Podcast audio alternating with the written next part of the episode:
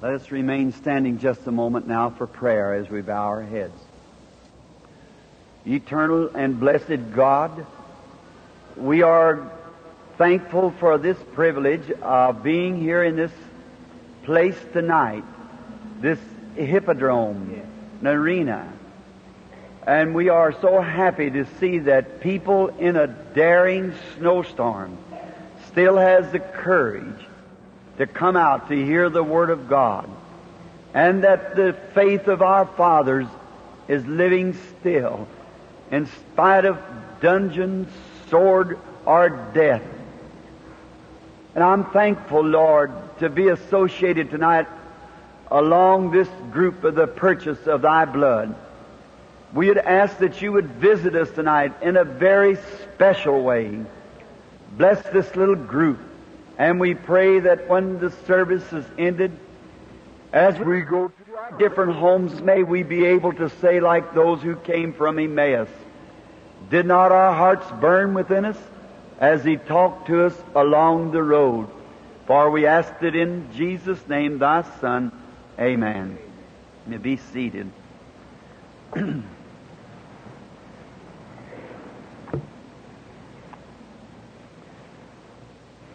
As I was coming down t- tonight, we were late because you can just drive real slow. The snowstorms are so terrific. And I was thinking that people who come to a service on a night like this certainly did not come out to be seen. They come out because they love the Lord Jesus. And Jesus said in His Word, If I be lifted up, I will draw all men unto me. And there's something about the gospel that's been the world's greatest drawing card. No matter if it's even preached in its simplicity, yet it has something about it that nothing else has ever touched the heart of man to draw them like the gospel of the Lord Jesus. And I am grateful to God for you group that's out tonight. Many people living at a distance would say, now wait a minute. They're going to be there ten nights. I want to go, but not on a night like this. Well, that's, that's all right. But you have, have dared the storm. Now we pray that God will bless you and will meet everything that you have need of. I'm here to be your brother and servant of Christ. And now, I don't want to keep you very long. Tomorrow is Sunday, and if any of you visitors are here from other parts of the country, I'm sure that you'll be welcome to some of these fine churches around here in the morning. I know that there is many. I have looked over the little uh, ads of churches, and there's many fine churches here that represents the church that you've come from.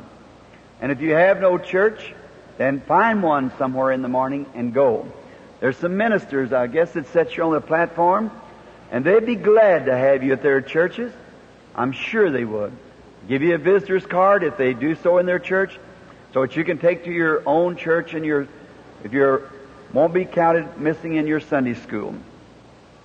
Then tomorrow afternoon, the Lord willing, it falls my lot to speak tomorrow afternoon. That is, not on a healing service, but an evangelistic message. And if you and your pastor and your congregation can see to come, we'd be happy to have you. Sunday, we do not ask people to leave their post of duty unless the church has fully cooperated and you have no services at your church. We're here as a visitor.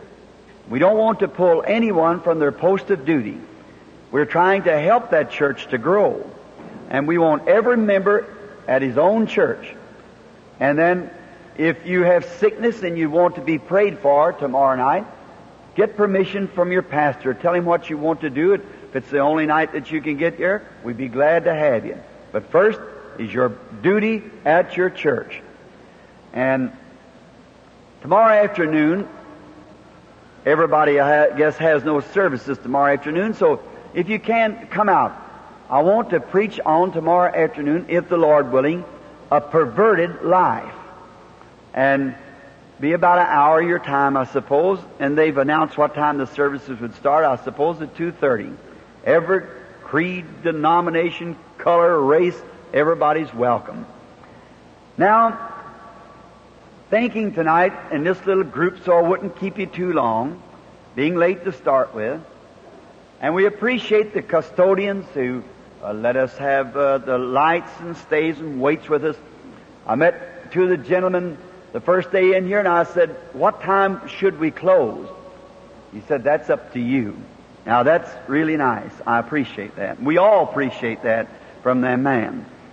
And um, I told him that usually we were out by 9.30 each night when we have a long campaign like this. And now I want to speak to you a little from the Word. How many loves the Word? Oh, there's something about it that's real. I think the Word should be read in every service because my Word will fail, your Word will fail, but God's Word can never fail because it's the Word of God. And I think tonight, just for a little text that I've used before in other places, I would like to call your attention to Matthew, the 12th chapter, 42nd verse. And I got a little thought from this when I seen where Brother Paul Boyd had wrote a little article in a paper. He's a Mennonite brother. And I'd preached on this at another place, and perhaps that's where Brother Boyd had picked it up. And I want to read for a moment, and I'll probably approach it from a different standpoint. And now, from tomorrow on, every afternoon there will be services, instruction services, as our lovely brother, Dr. Vayle, will be explaining to us the Word of faith from the Bible each afternoon beginning tomorrow through the rest of the service. I don't know whether Brother Vayle has announced it yet of the going home of Brother Bosworth. How many ever know Brother F. F. Bosworth? He's happier tonight than he's ever been. He's in glory. The gallant soldier, one of the most outstanding Bible teachers on divine healing I ever met in my life. I've read of many great men, and I've read their history. I've heard them that had a little mark here and a little black mark here and a little mark against them over here, but never one voice did I ever hear or anything against F. F. Bosworth. He was a man that lived what the Bible teaches. He was the most honest and upright and unguiled person that I know of. He, a few years ago, about three years ago, taking a tour way down in South Africa with me, around 80 years old. Been on the battlefield since a little boy. He was preaching the gospel before I was born. And down in them battlefields among the natives, uh, preaching the gospel. When I met him a few weeks ago, when I went to see him just before his leaving here, when I walked into the building, this come on my heart. My Father, my Father, the chariots of Israel and the horsemen thereof. As those old trembling hands reached for me, he said, Brother Branham, this is the happiest time of my life. Said I'm expecting any minute for him to walk in the door and I'll go home with him. Before he left, he saw a vision of heaven. And about two hours before his passing over, he went into a coma, raising up in his bed, shaking hands with someone and greeting people that he had met and preached the gospel to had been gone for years. I think this of him. Lives of great men all remind us, and we can make our lives sublime with partings leave behind us footprints on the sands of time. I'm sure that he got to shake hands with Paul Rader, which was an associate to him. How many ever heard of Paul Rader? He wrote my theme song. Only believe. How little did he know that boy sitting at his feet would take this song around the world. It's called me in I don't know how many languages, hundreds of languages around the world as a theme song. Paul, when he died in California, they had pulled the curtains down and had, uh, had the little Bible or the little quartet, Moody Bible Institute down there singing songs. They were singing, Near my God to Thee. And if all that know Paul know he had a sense of humor. And he looked up and he said, Who's dying, you or I? He said, Pull back those shades and sing me some real snappy gospel songs. And they begin to sing down at the cross where my Savior died. He said, That sounds better. And then he said, Where's Luke? Luke was his brother. Luke and Paul stuck together and worked together like my son and I. They were brothers and buddies. He said, Where's Luke? Luke was in the next room. He couldn't stand to see his brother die. So he said, Tell Luke to come here. And Luke came in, he took Luke by the hand. He said, Luke, we've been a long ways together and through a many hard battles. But think of it, Luke, in five minutes from now, I'll be standing in the presence of Jesus Christ, clothed in His righteousness. Let me go like that. Let my end be like that. I've held them when they screamed and fought devils off of them and so forth. I've seen man go in all kinds of conditions. Let me go as a Christian. Let me come to the last beat of my heart, knowing this when I go into that big dark chamber yonder that's called death. I don't want to go in like a coward. I want, when I know it's my end, I want to wrap myself in the robes of His righteousness, entering into death, knowing this, that I know Him in the power of His resurrection, that when He calls, I'll come out from among the dead some of these days. May God rest the soul of F. F. Bosworth in peace. I'm supposed to preach his funeral Monday. If I preach his funeral, I have to miss both Sunday and Monday services here. Brother Vayle is trying to get a hold of Sister Bosworth to ask if Brother Roberts or somebody could do it, because there'll be many ministers there that could do it, and he's to be buried Monday at 2 o'clock. In respects of this great warrior, before we read the Word of God, let's stand to our feet and offer prayer to God for this gallant life.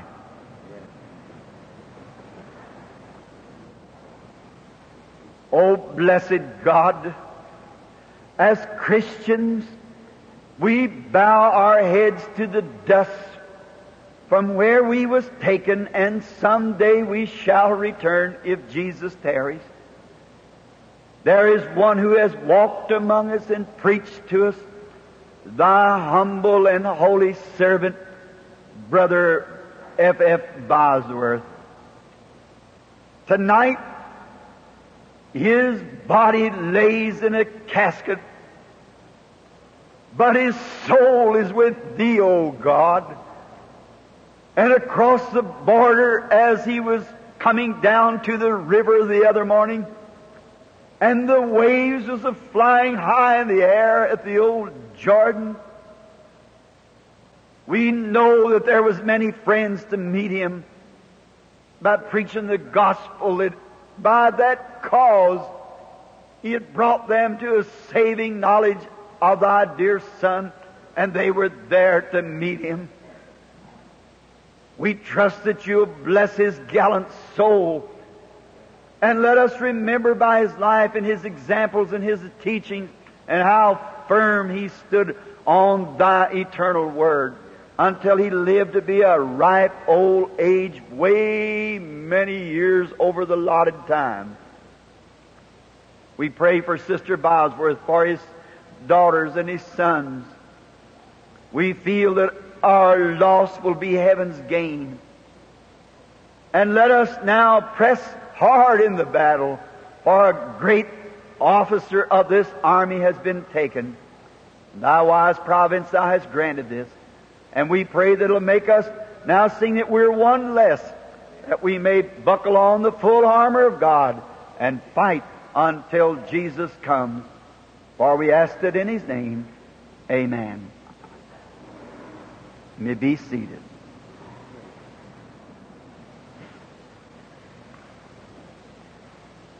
The God of heaven rest the soul of Daddy Bosworth in peace.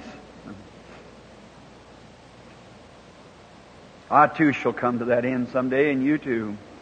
Let me go like that in peace. While I'm here, let me do all that I can for the kingdom of God. In the 12th chapter of St. Matthew's Gospel and the 42nd verse, I read for a scripture lesson. And the queen of the south shall rise up in the judgment with this generation and shall condemn it, for she came from the uttermost parts of the earth to hear the wisdom of Solomon. And behold, a greater than Solomon is here. Jesus had just been in a discussion. He was having a great campaign. And as such a campaign as Jesus would have, it brought out mixed multitudes. When the supernatural is done, has been done rather, it causes mixed multitudes. It brings this class of people. Believers, unbelievers, and make believers. And it always has did that. And in this great discussion, he had been presenting the gospel in the power of the Holy Spirit, and many of the people had believed on him. But as usual, there are those who would not believe. And the sad part of it is, my brethren, is to think of it in this light that those people that cannot believe were ordained to that condemnation. That's the scripture. If you are a believer tonight, you should bow your head in reverence and humbleness to thank God that He chose you in Christ before the foundation of the world. Because no man can come to me, said Jesus, except my Father draws him. And God by foreknowledge, not willing that any should perish, but by foreknowledge knew who would, so he could predestinate from the beginning all things. Jesus come to save those who the Father saw before the foundation of the world that would be saved. And therefore, these religious people, Pharisees, very religious teachers, oh, if God willing, we want to get down in that this week, in the Word, and notice they were very highly educated, scholarly, holy, and yet unbelievers. Religious man, teachers, priests, their fathers and their fathers' fathers' father were priests before them. They had to be Levites to be a priest. They had to be renowned they had to be without blemish and without fault. Holy man, but yet were considered and were unbelievers. And Jesus said, You are of your father, the devil. The highest religious man in the world at that present time, Jesus said their father was the devil. These men, all disturbed about the supernatural, they said it must be some sort of a setup. But when they seen that a mechanical setup wouldn't produce the evidence, therefore they never spoke it out loud. They said it in their hearts. He has the spirit of Beelzebub. Could you imagine a man so blind to the scriptures that would see the power of the Almighty God performing signs that only God could do that were foretold in the Bible that would be done by the Messiah, and then called that spirit an unclean spirit. They didn't speak it loud. They didn't have to speak it loud. Jesus knows the thoughts of your heart. Notice it in the meetings. What's in the meetings when evil arises? What's the Spirit pick it up like last night? Before it ever got started. It's the Holy Spirit. And as this taking place, they reasoned in their hearts, 25th verse, and said, This man is Beelzebub, which is a great spirit of the devil, fortune teller or something. And Jesus said, if they call the master of the house Beelzebub, how much more will they call those of his household? Because they've got eyes but can't see. They're scholars, learned, polished. But that isn't it. God doesn't come by knowledge. If that would have been so in the Garden of Eden when they eat from the tree of knowledge, they'd know more about God than they ever did. By knowledge brings death. We only know God by faith. Has nothing to do with your education or any of your social status. It's only by faith are you saved, and that to the grace of God. Only by faith and by the grace of God can you believe God. Now notice, he said that he perceiving their thoughts in their heart, they said, this man is a, a faker. He is a Beelzebub. What a spirit to be on a person.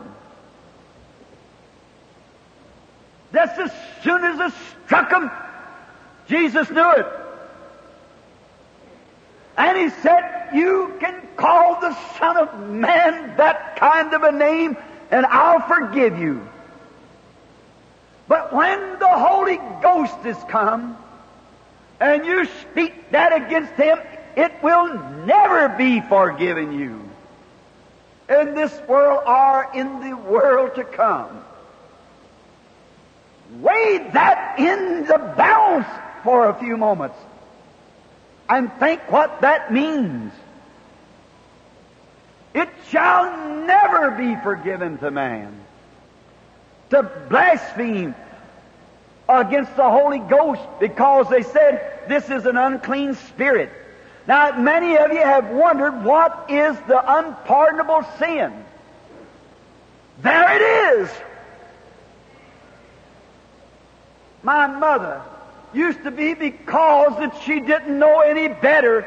She said it's a woman that would, before childbirth, would have an abortion case, taking the life of an innocent baby who didn't have a chance to be brought forth in the world. My father differed with her. He said it's a man that would take his own life. If a man takes his own life, he's insane. So look, the Scripture is the background. Jesus said, if you speak a word against the Holy Spirit, it shall never be forgiven you. All sin shall be forgiven except that sin. And that's unbelief. Oh, what a horrible thing that unbelief is. And the most unbelievers are religious people.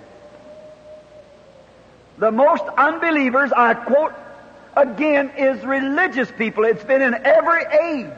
And this age is no exception. It's religious people who are unbelievers. And most time when people are religious, they think God owes them something. I have seen people who's been lived in church a straight life come to the platform and fail to be healed when a prostitute off the street would come humbly and bow in the presence of God and reckon herself to be a prostitute and ask forgiveness and be healed of sarcomas cancer. Where a Christian walked across with merely a little headache and failed to get it. God doesn't judge you or heal you by your church affiliation. It's according to your faith you are healed. Then he went on and began to upbraid them and scorn them for their unbelief. And he brought up this here notable statement. The queen of the south shall rise in the judgment. Now God in all ages has always declared himself through the supernatural. You ask any Bible reader, any theologian that's honest, and they will tell you that when the supernatural is displayed, it's in the presence of God. God always brings supernatural because He is supernatural. And in every age when He displays Himself, it's in the supernatural. He does it because He loves people and He loves to separate His believers from the unbelievers. Notice in the age that Jesus was speaking of was in the age of Solomon. Now when God sends something to the earth, oh, I would that every church member listen close.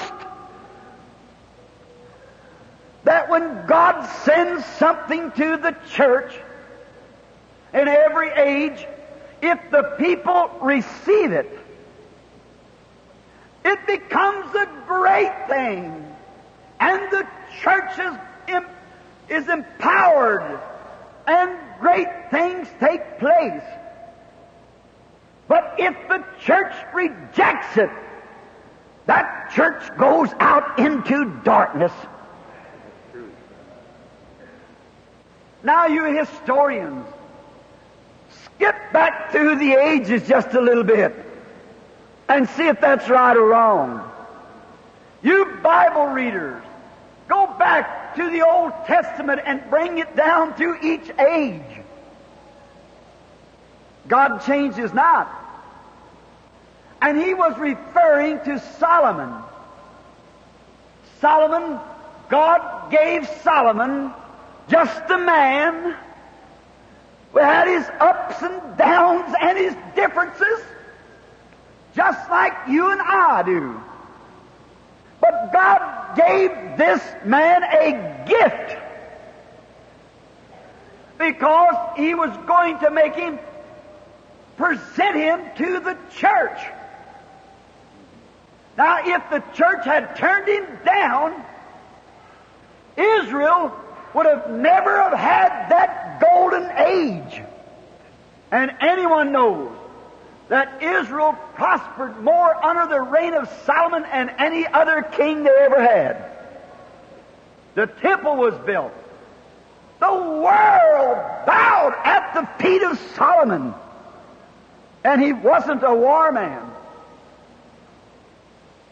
He was a man who was empowered with the gift of the Holy Spirit. And all of his kingdom recognized it. He had a gift of discernment to discern things. And when this great gift was manifested, all the people with one accord began thanks unto God and was looking for it to come. Would it not be a great thing tonight if all of the church of the living God would recognize the presence of the Lord Jesus Christ, the all-sufficient gift to the church, and the working of the Holy Spirit. I was reading an article today in the Coronet about old-time religion coming back. And how it began to bring and talk about the Pentecostal church. Now, we Baptists and all the rest of us has to recognize that the Pentecostal church is the fastest growing Protestant church in all the world. In all their differences and all of their misunderstandings, yet they've come from a little tin can alley until they possess the best churches in the land. Right? And all their faults. If all of the oneness and the Trinitarians and all of the little isms would get out of that great church, she'd rise as a mighty conqueror. But they're so split and divided. Satan's got them shooting at one another. And instead of all their guns turned on him, and they shoot at the Methodists, they shoot at the Baptists, they shoot at one another, and the selfishness, the motives are not right, the objectives is not right. But in the spite of all that, the blessed Holy Spirit dwells among them. That's right. And then the strange thing to be that they can't recognize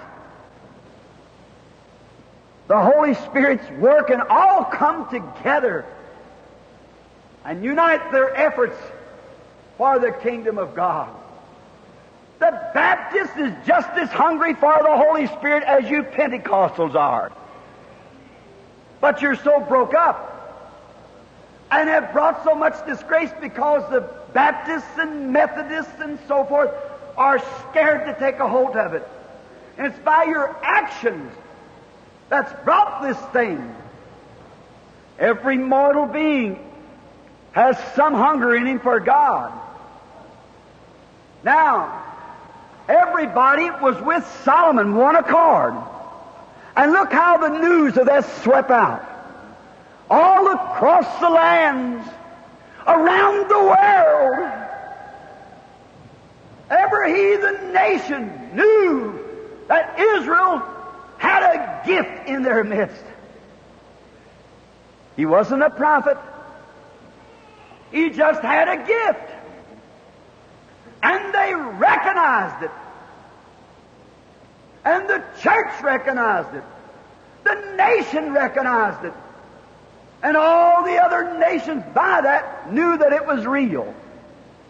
Wouldn't that be nice tonight if the great church of Jesus Christ where there's millions times millions of heathens going to hell every year because we don't recognize the gift among us. Notice this just a little bit.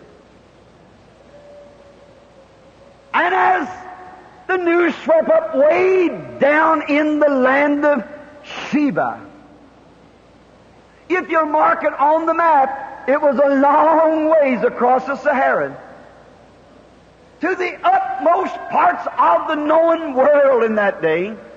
There was a little heathen queen. And everybody come by must have told her, you should go up into Israel. Oh, they've got a man up there who is, has a gift of God. And they say it is most outstanding. The travelers come by. Oh, one would say, I've seen the difference. And this great man, through his spirit of discernment of their God, settle the thing. Faith cometh by what? Hearing. Hearing the Word. The Word of the living God. And how they must have longed to get up there to see it.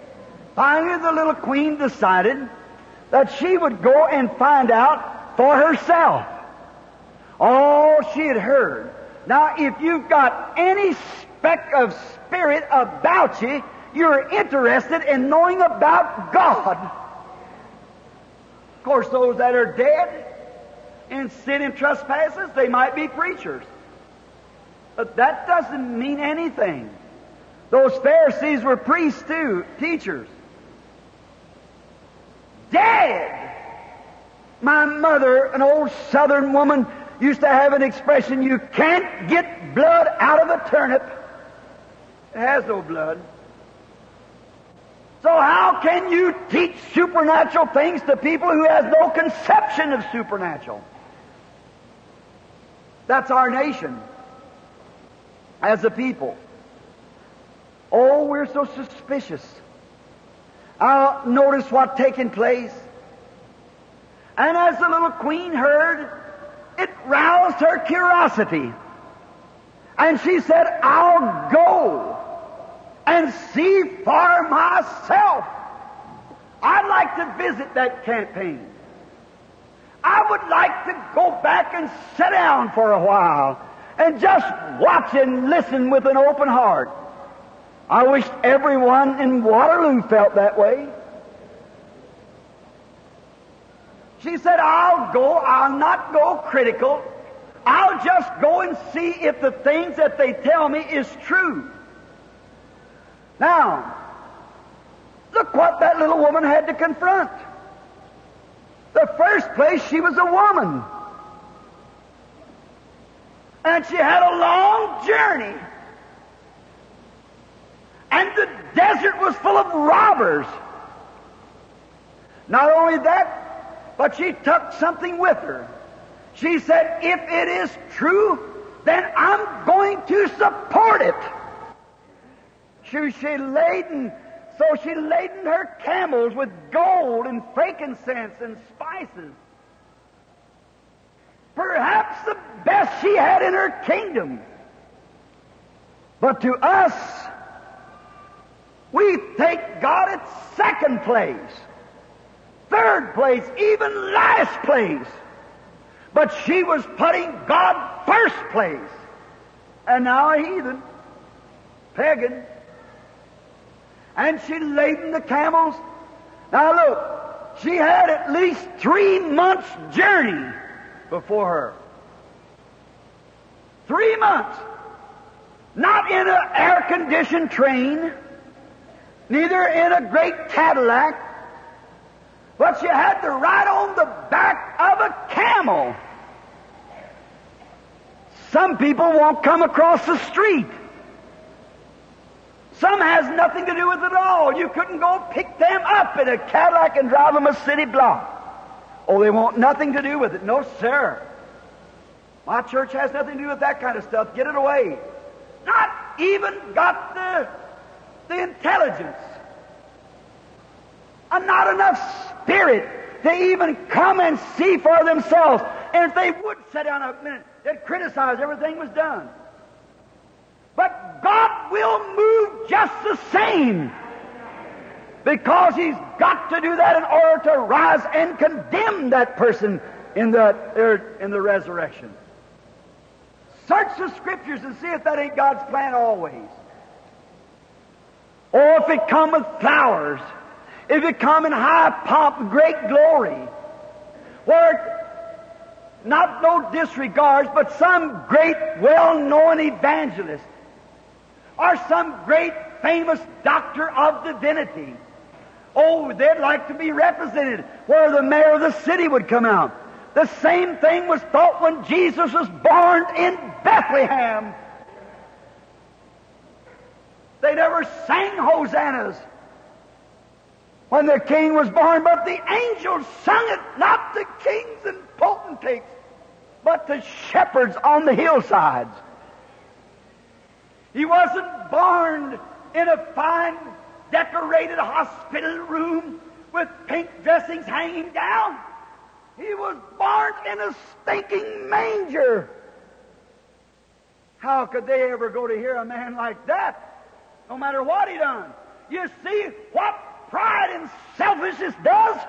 It shuts you up from the kingdom of God. I wonder sometimes, as we think, what will happen to this generation? Then, as the queen, she laden her camels. She took all these things, and on the desert, what would she confront? A little woman with a little bunch of men marching along with her while the sons of Ishmael was out there, the robbers of the desert, and she was laden with gold. She had to think about that. But if in her heart she was hungering to find out whether that gift was real or not, God made a way for her. And God will make a way for every man or woman who's hungering and thirsting for righteousness' sake. God makes a way. Don't be as scared that something's going to happen. It won't happen. Go anyhow.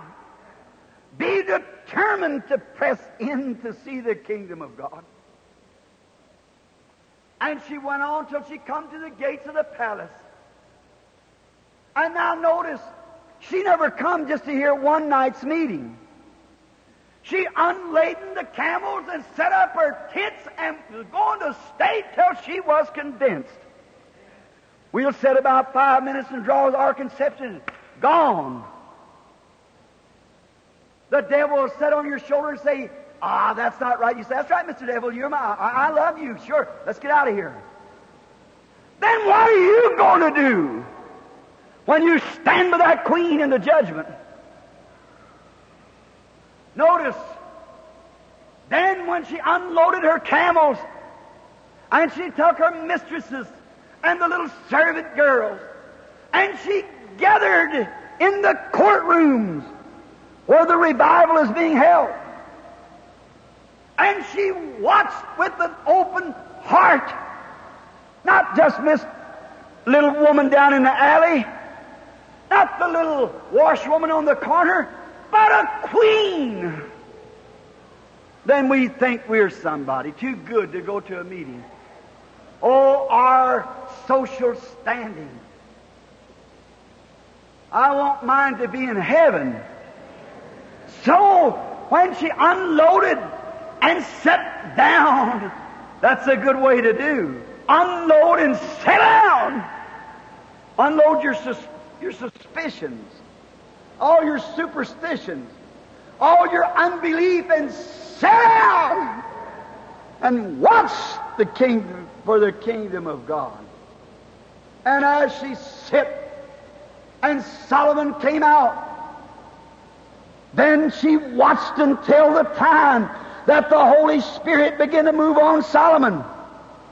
And she saw that great discernment.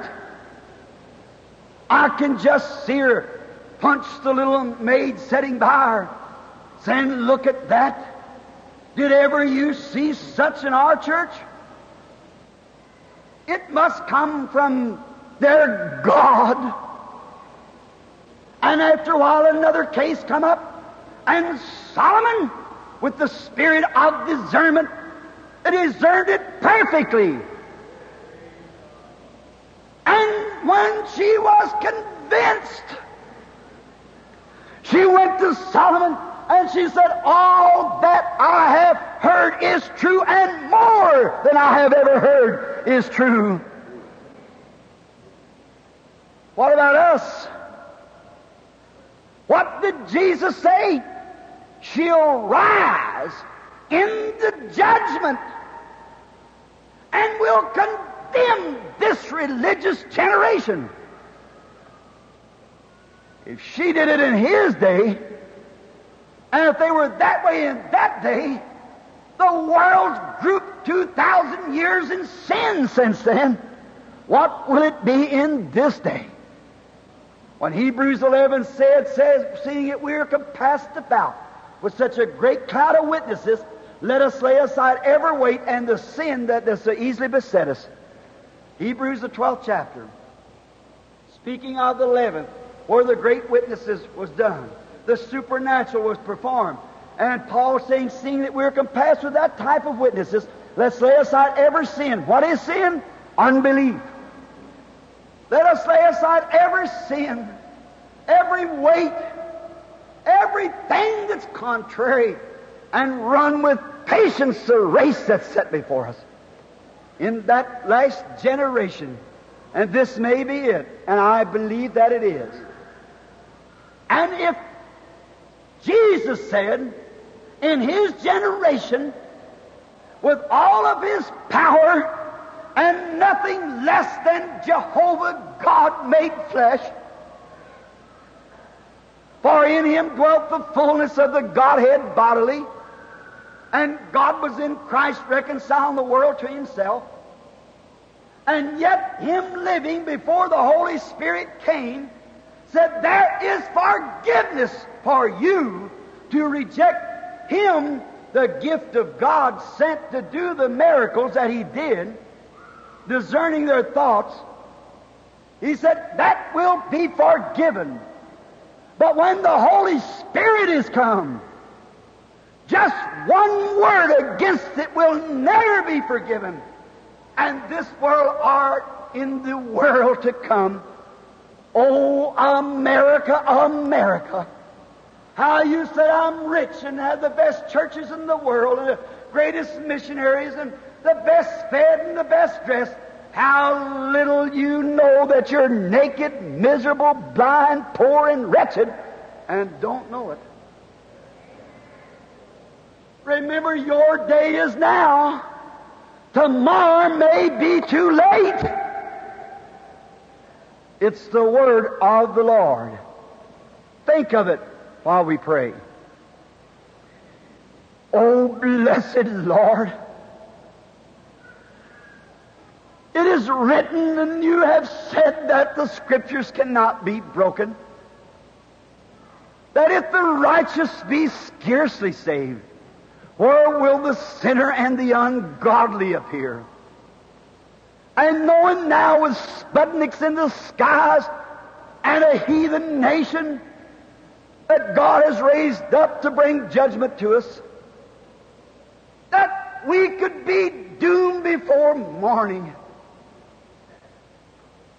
And that all the signs post pointing at the end time, and your blessed Spirit coming into our midst and doing the very thing that you said that would take place, and America groups in her sin of rock and roll and all these other things, unconcerned, eating, drinking, marrying, giving in marriage, building, doing sin, lovers of pleasure more than lovers of God, having a form of godliness but denying the power thereof. We are not alarmed, Lord. You said it would be this way. We're just happy to know that we're living in this day. To see it. Judge us now, Lord, and give us mercy while the mercy is still flowing free. And forgive us of our unbelief. And granted us pardoning grace. In the name of thy Son, with our heads bowed,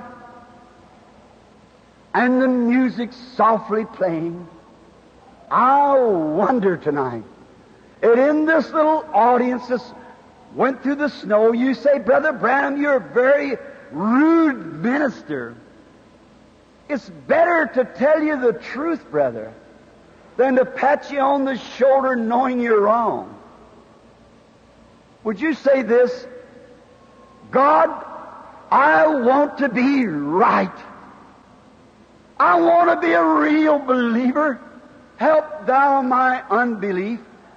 Would you raise your hand to him? Every head bowed, just raise your hand. God bless you. My, just dozens of hands in this little crowd. That's honest confession. You know what you done when you raised your hand? You say, Brother Branham, what, what did that do to him? Well, it meant the difference between death and life. Do you know you defied the laws of gravitation when you did that? Gravitation holds your hand down. And there's no way for your hand to be lifted up. But there's a spirit in you that made a decision that recognize that you were wrong and you need Christ. And you defied those laws of gravitation and raised your hand towards heaven where your Savior looks at you. You put your name on His book. Do you really mean it? Now, Father God, grant pardoning to each one. Forgive their sins. Oh God, you hear my prayer. All their unbeliefs, may it be under the blood. And may they be dressed just now in the righteousness of Christ. And we would pray that you would come to us and manifest yourself to these new babies, that they might know that their faith is not in vain, that Jesus that walked the Sea of Galilee, who discerned the spirit of the Jew who came by the name of Nathaniel, told him who he was and where he'd come from, who said to the old fisherman Peter who he was and who his daddy was, who told the woman at the well her wrong, who perceived her thoughts, and promised that the things that I do shall you also. And he said, I do nothing till my Father shows me first, then that I do. Seeing this last day, Lord, that he promised these things, the written scriptures which cannot be broken. Grant that peace will rest in their heart. And all the mountains that's before may they crumble this very night with that faith that they have just raised their hands to receive. If they're sick, may that mountain crumble.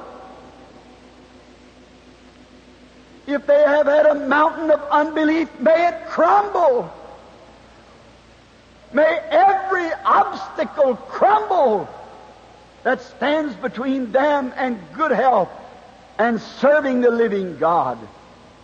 For we ask it in Jesus Christ's name, as I present them to Thee, Father, they are the trophies of this message, and they are love gifts that God has given to His Son, and no man can pluck them out of His hand. They have eternal life and shall never come to the judgment. We thank Thee in Christ's name, amen.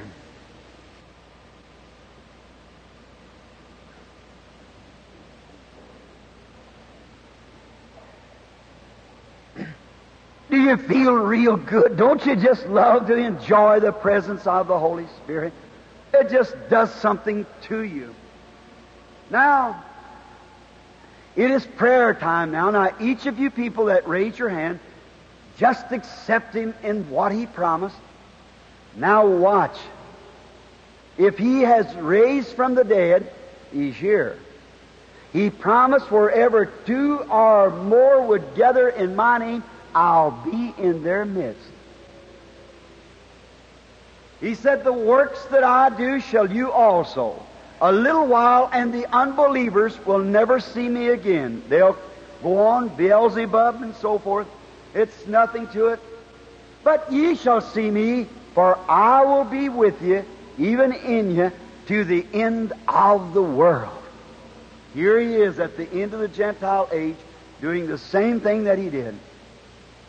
Now, if he stood here tonight wearing my clothes that he gave me, if he was standing here and you were sick, could he heal you? Be careful. No, sir. He has already done it. Could He forgive you your sins? No, sir. He has already done it. It's your faith in His finished work at Calvary. That's what does it. Now, faith cometh by hearing, hearing of the Word. Now, as God spoke to us tonight through His Word, and Solomon, being a gift of God that manifested the supernatural, the little queen pressed through more than snowstorms to get to hear what the Lord had done in Israel. Being a heathen pagan, how much more can we accept tonight as His children pressed through a snowstorm to come and see Him? I'm just as anxiously waiting as you are. Just as anxiously. It's a great thrill to my heart each night when I see Him come on the scene, the omnipotent, the omnipresent, the great, majestic God of heaven, move down. And if this shall be my last sermon, my word has been truth because it's been God's word. I've been in contact, direct or indirect, with over 10 million people, I suppose. And around the world it's been put to the test. Witch doctors and everything else. Not one has ever rose against it but what God took down. It's true. For there's no weary. If God promised it, God has to keep His word. The scientific world knows it. They got a picture back there that was taken of it. In Germany and Switzerland and in America, two or three times, hanging in Washington, D.C. with a word under it like this, the only supernatural being that was ever scientifically photographed. The picture of it's back there. The copyrights from Washington, one hanging in the religious hall of religious art. Now, he shared Everything manifests itself. Every spirit manifests. If I told you the spirit of John Dillinger was in me, that outlaw, I'd be dangerous to stand on the platform before you. Because I'd have guns and I'd be a robber if his spirit's in me. If I had the spirit of an artist, I could paint the picture for you like the artist. If I say the Spirit of Christ is in me, then I must do the works of Christ. Jesus said, The Father has sent me, and if I do not the works of God, then believe me not. But if I do the works and you can't believe me, believe the works, that you might be saved. How plain. Your objective right, your motive right, sincerely dumped out of self and yield yourself to the Holy Spirit and watch what He'll do for you. I believe last night we can't get all up here at once. It just can't work like that. How many knows that visions would weaken you? Or you, if you don't understand these things, just come this week and listen. Let me ask you something. Daniel the prophet had one vision and was troubled at his head for many days. How many knows that? Sure. Any Bible reader knows it. One vision.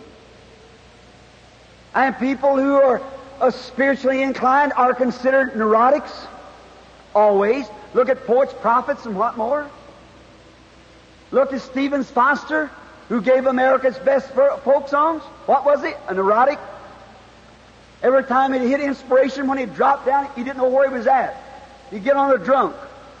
Finally called a servant, took a razor, and committed suicide. Look at William Cowper, who wrote that famous song, There is a fountain filled with blood drawn from Emmanuel's veins. When sinners plunge beneath the flood, lose all their guilty stains. When I was over to pray for the late King George, standing there in the graveyard by the side of his grave, William Cowper, I wept because I know what the man, after he come out from that inspiration, you know the story, he tried to commit suicide by drowning in the river. The inspiration left him. Look at Jonah the prophet, laid in the belly of a whale for three days and nights and was delivered out and brought his message in such a way. And when the Spirit left him, he sat on a hill and prayed for God to kill him. Look at Elijah. After seeing the vision how to call fire out of heaven and rain out of heaven at the same day, when the Spirit left him, he wandered in the wilderness 40 days and nights and God found him pulled back in a cave. Oh, what's the trouble? The people in America needs missionary more than any place I ever seen. That's right. And I've traveled the world over. They are so taught in dry doctrine and church theology till they know nothing about the Spirit. That's right. They don't understand it. Oh, that God would open eyes. When Jesus walked with the disciples all day long, they didn't know who He was. And maybe He's walked with you and kept you out of many things. You haven't recognized it. But when He got him in the room that night, He'd done something the way He used to do it before His crucifixion. And they recognized it was Him because no other man on earth did it like that. Is that true? They recognized it because He did it the same way He did before He was crucified. Now I pray that He'll come tonight and do the same thing that He did before He was crucified, that you might know that He has risen from the dead. Where do we call from? Is it Eve or B? 1 to 15 in Eve? You got a 100 out? We started with number 1 last night. Eve 1 to 15, they told me. Let's take Eve 50 to 65 then tonight. Eve 50 to 65. Line up over here to the right. And, all right, it looks like a short 15 to me, oh. Don't be scared. If you've got sin in your life, you confess it before you come if you don't want it called out. How many's been in other meetings and seen that taking place? Oh, sure. Yes, sir. He's Christ. Fine. Your card's called. To fifth from, where was it? 50, is it 50? 50 to 65? All right, 60 to 65. Those who's got those prayer cards, come. All right? Now, while they're, look at this. I want to ask you all a question. And before God Almighty, I want you to answer the truth. Am I a stranger to you people in the prayer line? If I am, raise your hand. Every one of you I'm a stranger to. There's no way in the world for me. I've never seen you or talked to you or anything. Is that right? If we're strangers, is that right? I know nothing of you. How many out there are strangers to me? Raise your hand. Know that I don't know nothing about you. All right, there's your hands to God, and here's mine too. I know nothing about you. Almighty God knows that. Now, the only way that that could be done, the only thing that the only possible way that it could be done with our hands as Christians in the air we've never met before, no way I've never talked with you or nothing else. I know nothing about you. You're just a person that come here and given a prayer card and you're here and you all don't even have a prayer card. Well, this don't, this is a minor thing. Ask the people who's my associates. I am 48 years old. That gift has been working since I was born. Gifts are not just given to you. Gifts and callings are without repentance. It's the foreknowledge of God. God has placed in the church. Moses couldn't help to be Moses. He was born Moses. Jesus was born the Son of God. John the Baptist, 712 years before he was born, Isaiah the prophet saw him and said, He's a voice of one crying in the wilderness. Oh, the omnipotence of God. Jeremiah. God said to Jeremiah, before you was even conceived in your mother's womb, I knew you and sanctified you and ordained you a prophet to the nations. Then who are we? You're nothing. Neither am I. But it's a grace of God. Why can't we believe it? Here's a woman standing here, a middle aged woman, hair gray. I've never seen the woman in my life, and God knows that. She's here for some, I don't know. I can't tell you. She might be a critic. If she is, watch what happens. Watch what takes place. How many's been in the meetings and seen critics come to the platform? They're laying in the insane institution, paralyzed and everything else. We're not playing church. It's church. Them days of that all cut and dried theologies and so forth is passed away. Christ is here, giving his last message to the Gentiles as he promised, and it's going to by the heads of the people, and they do not recognize it. That's the sad part. If this woman and I, under the oath of God that we've never met in our life, and the Holy Spirit will reveal to that woman what she's standing there for, what ought that to prove?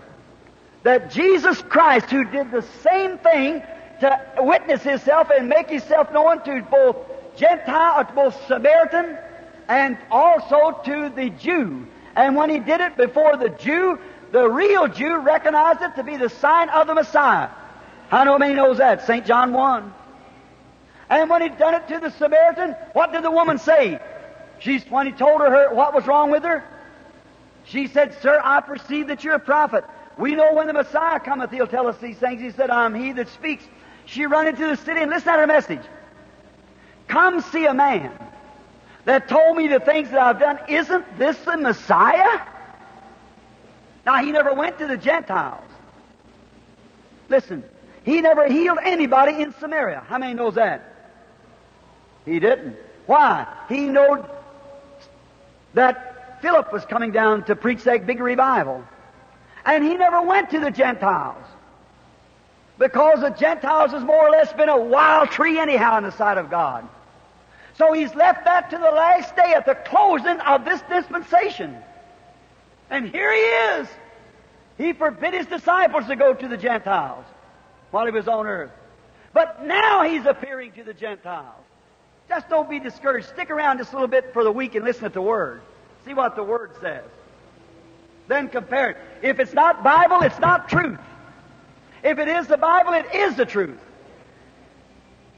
Now, if the, this woman and I, who never have seen each other in our lives, if the Holy Spirit will reveal what the woman's there for, you know it'll have to be supernatural then.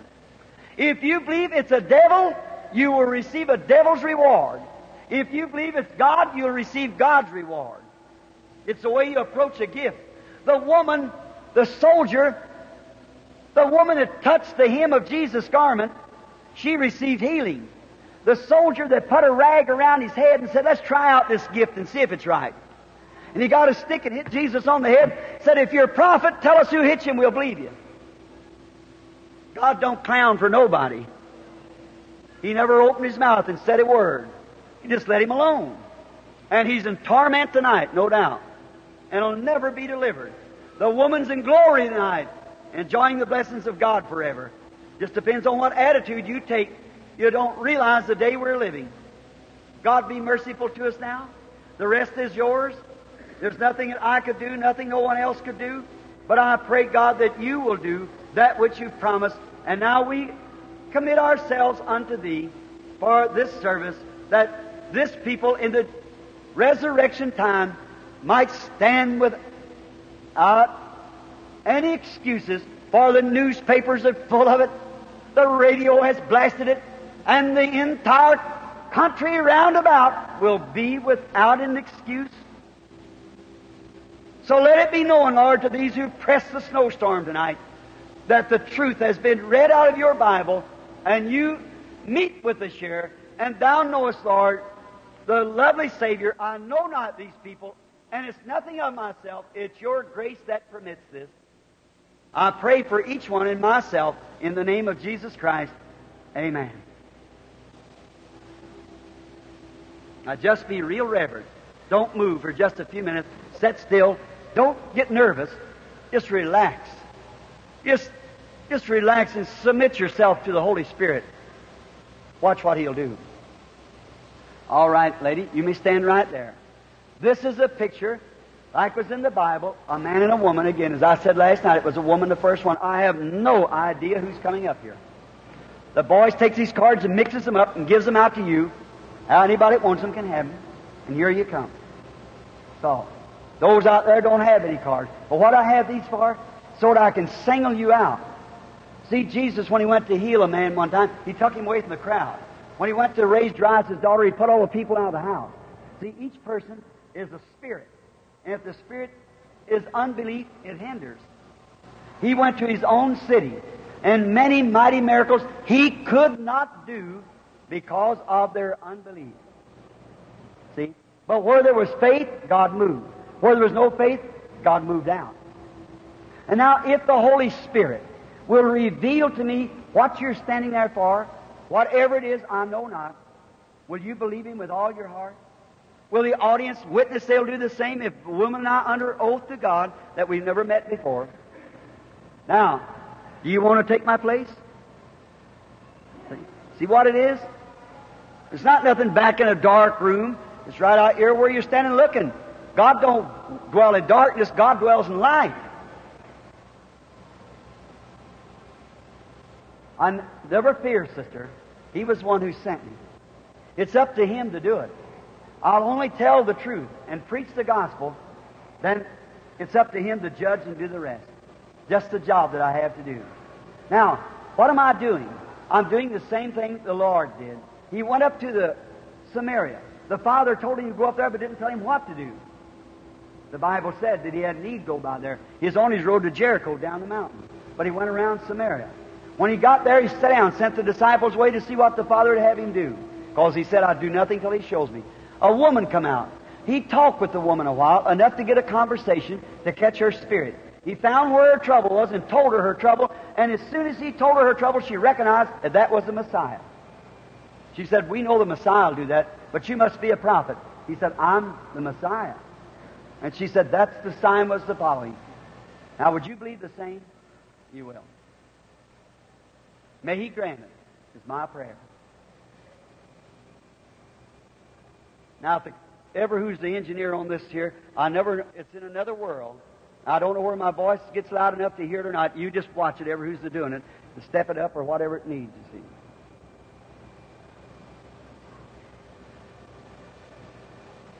Now, the audience can hear me yet. The woman seems to be moving away from me. Between she and I stands a light.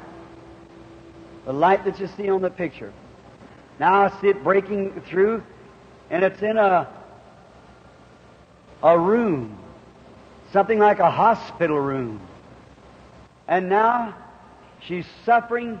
She had an operation, and the operation was for a a hideous black spirit called cancer. And the cancer, she had a breast removed. And from that breast removing, now she has a swollen arm as a result of it. That's thus saith the Lord. That was the truth. You're the judge. How would I know anything about you? Something's here that's telling me something about you, whatever it was. That's right, isn't it? Do you believe it's Christ wanting to help you? You do. How many believes the same? Then let us pray for the woman. Would you come here just a moment, sister? Merciful God, of this poor dear woman standing here. I'm thinking of my own little mother tonight, maybe on her knees praying for me. And this may be somebody's mother. I pray that you'll help her, Lord, as I lay hands upon her. Thou hast said this. If they lay hands on the sick, they shall recover. And I pray that this woman, whatever her trouble may be, that it may cease and God will receive glory. For we ask it in Jesus' name. Amen. Now go believing the dark shadow left from around you. Now, do you love the Lord? Now, don't you think we ought to say, Thank you, Jesus? Thank you, Jesus. That's right. He wants to be worshiped. Now, be real, real reverent. Lady, I, I suppose that we have never met before all of our life. Now, here, listen. There's a spirit. Oh, if you just stay long enough in the meetings till you get this little superstition away from you. See? I know you think you're believing, and you are partially, but just watch. Here, watch quickly. There's something wrong with this woman that's wrong with that woman sitting right there. The same thing. You have trouble with your legs that you want me to pray for. You have the same. That's right.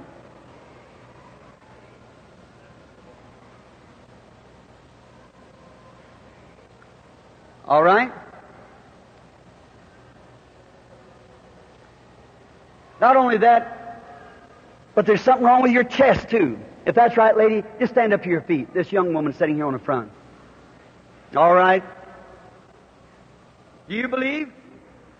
You were sitting there wondering. And when this woman walked up here, a real strange feeling come to you. If that's right, that's right. See? What was it? It was that same spirit, demon, that's tormenting this woman, was tormenting that, and it's tormenting that man sitting right back there looking at me too, leg trouble. All right.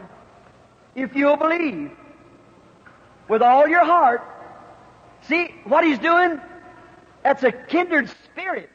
He knows that the Spirit of God is present and he's scared. It's exactly right. All right. God bless you, lady. The darkness that hung over you is gone. Your faith. You touched something, didn't you? I don't know. Have I ever seen you? Are we total strangers? You're just a woman who sat there? Is that right, sir? The husband sitting there? Total strangers? Never seen each other? Probably never heard of one another. I know I never heard of you. As far as I know, I don't know who you are. So there we are, perfect strangers, and your wife is healed sitting there. What was it? It's the Spirit of the living God. Can't you see it, church? Certainly. Now, I say to you, you believe like she did. Say to the Lord Jesus, Lord, I believe, and find out what happens. Now, let's see. Your trouble was the same as that trouble. Now, if I, you believe God, you believe that it's over, it's your faith that does it, nothing I can do. Here, I see somebody else appear. And that's a younger woman than you are. It's your daughter. And she's doing something about a pulpit. She's a preacher. And she's real nervous. And she's going through the menopause. And you were standing there praying for her then. That's right. That's right. Raise up your hand. You believe? Then have faith in God and you can be healed. The Lord bless you, sister. You go and receive and believe just what you have, and it'll all be all right for you. Amen. I don't believe we ever met. Totally stranger. No way at all for me to know you. All right. I don't move. Just sit still just a minute. They won't let me stay too long.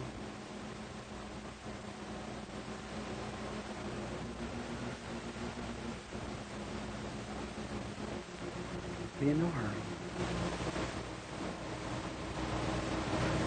Yes, Mother. Sitting right on the end of that little sh- thing around your head, right, the second row back there. You've got a chest trouble and a throat trouble. Yes, sir. You were sitting there praying to be healed. Stand up on your feet just a minute. Receive your healing now. You touched him. Believe it with all your heart. It'll be over. Amen. Do I know you? No, no, oh, man. If I don't know you, raise up your hand. So, never seen you in my life. All right? Just believe.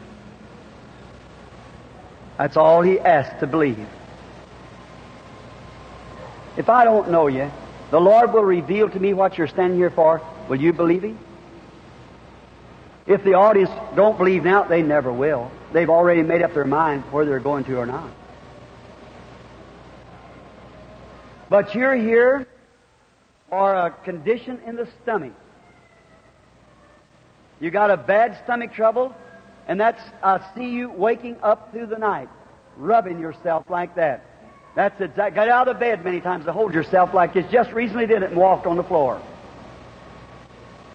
Lady, that is true. No one in the world knows that but you and God because there's nobody else awake.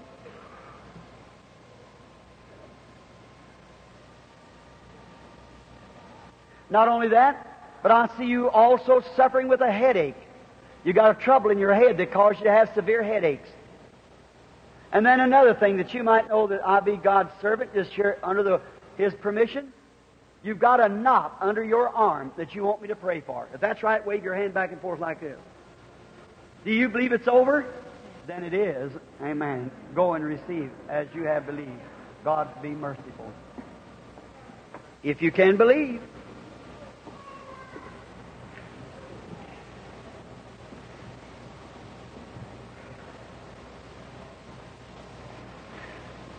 the lady with the blue coat on sitting right there? Light over you? You from Wisconsin, sitting there, Madison, Wisconsin. Mm-hmm. I never seen you in my life. If that's right, raise up your hand if we we're perfectly strangers. But there's that light. Can't you see that, people? Right over that woman?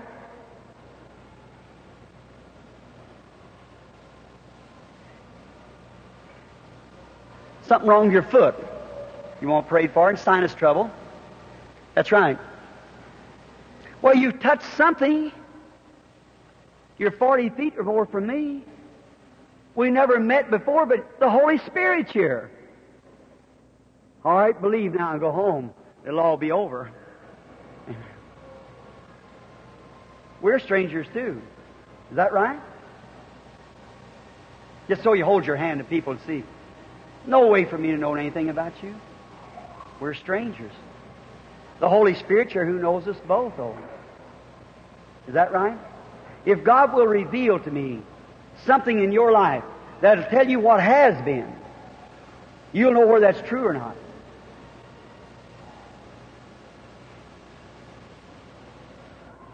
Your trouble, what you want me to pray for, is your back.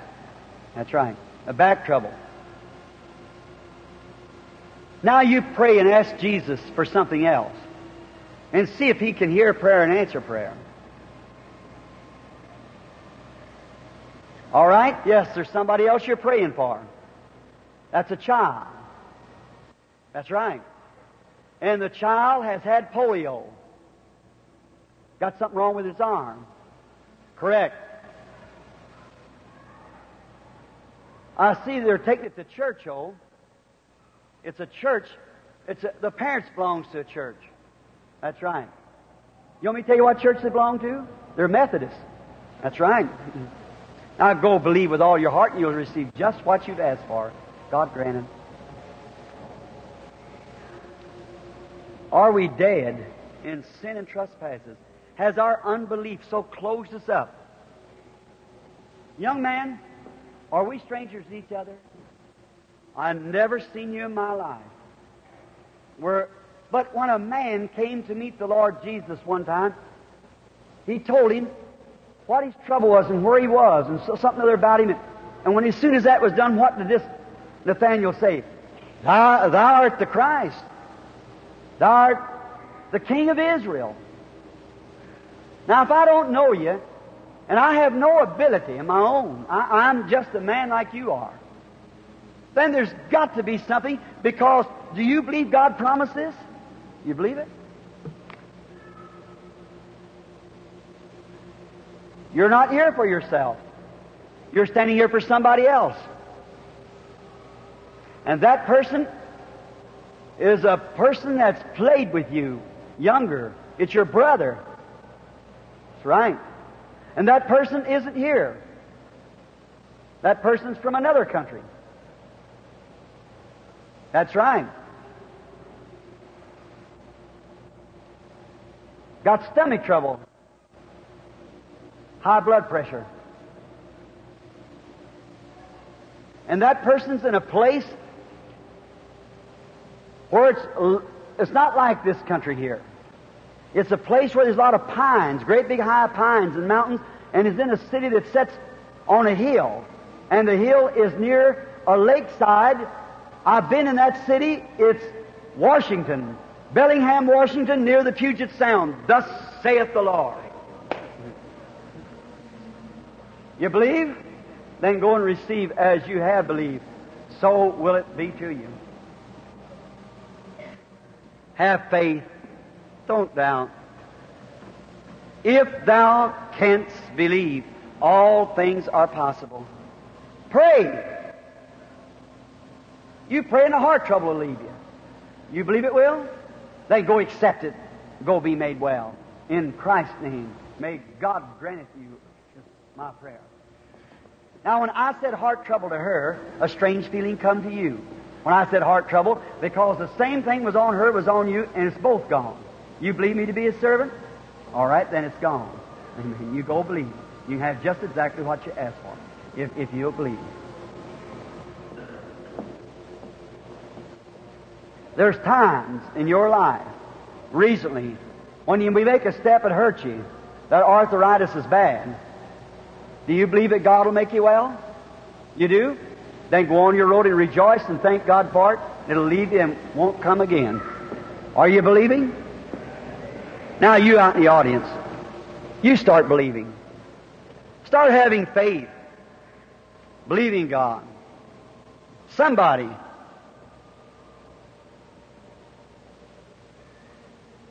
I have no way of knowing it. I, I can only say what He tells me. I, I, I, I don't operate this, it operates me. I just yield myself. It's your faith that does it. Here, here's a woman sitting right here by this man sitting right here on the front seat, head down praying. Do you believe, sister? You're a Christian, a believer. If you, if God will reveal to me what you're praying about, am I a stranger to you? Here, that where the lights are hanging, the little lady sitting there. You believe with all your heart? It's your throat. And also your nose. That's right, isn't it? All right? You're healed. You can go home. How many wants to be healed now? Raise your hands. Just say, I want to be healed. Are you convinced? Do you believe that Jesus Christ, God's Son, is here? Do you believe it's Him doing it? If you do, raise your hand to Him like this. Yes. How I've often wondered the biggest mystery that I've ever seen.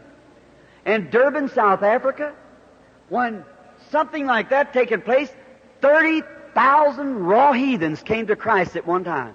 I made one prayer, and Brother Bosworth, whose body is laying in state tonight, stood there, an honest man, where they took 25,000 records of healings in one prayer. The next day they had seven truckloads of crutches, stretchers, clubs, and things that the people walked on that they picked up on the fairground where 150,000 people were sitting. Seven truckloads. Big cattle trucks.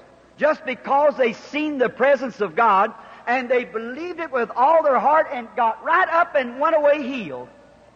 But we're so full of superstitions. Dr. Jones said it's hypnotism. Dr. Sobody says, well, it can't be trusted. And you've been so indoctrinated by all kinds of theologies until it's hard for the Holy Spirit to move in. Let's throw that thing away tonight. Let's believe God and stand up on your feet just a minute.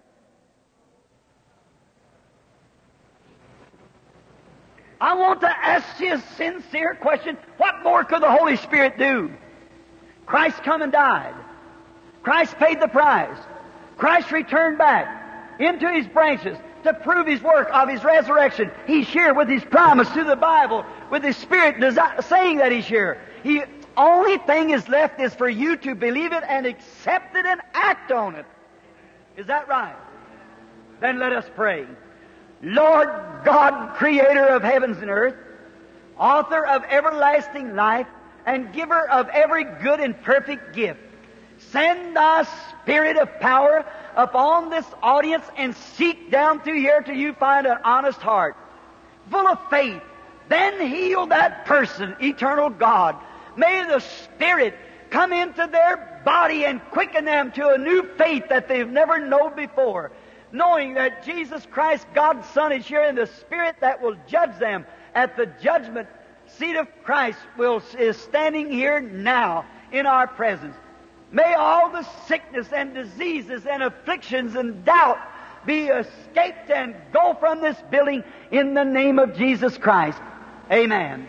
You that believe and accept your healing, raise your hands to God and say, I believe. Lord, I believe. God bless you. All that loves him, say a great big amen. amen. All right, Dr. Lee Vayle.